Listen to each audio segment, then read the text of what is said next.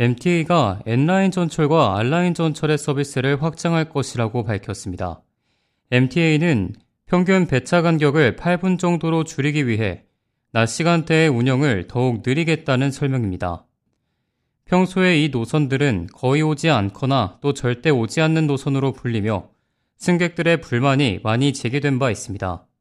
이에 대해 앤드류 구나르데스 뉴욕주 상원의원은 대중교통을 이전처럼 회복시키기 위해서는 승객들에게 더 많은 선택지를 주는 것이라고 전했습니다.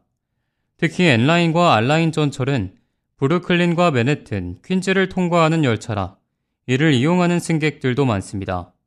MTA는 서비스 확장을 오는 28일부터 시행할 예정이며 열차는 평일 오전 10시부터 오후 4시 사이에 10분 간격이 아닌 8분 간격으로 도착하게 됩니다.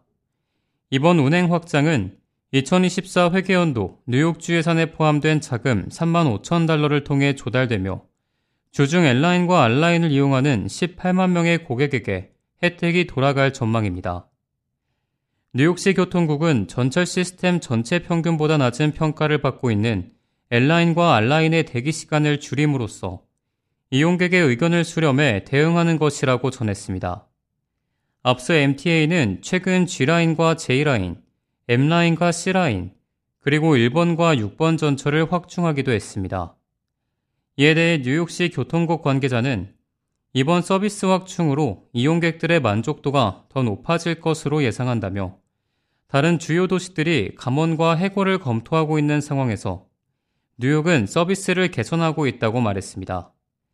이어 주정부 예산으로 확보된 자금 덕분에 퀸즈와 브루클린 맨해튼 일대의 수십만 이용객들이 더 빠르고 신뢰할 수 있는 전철 서비스를 누리게 될 것이라고 언급했습니다.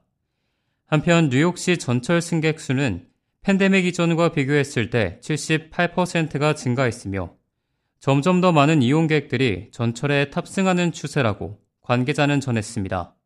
K-Radio 박하율입니다.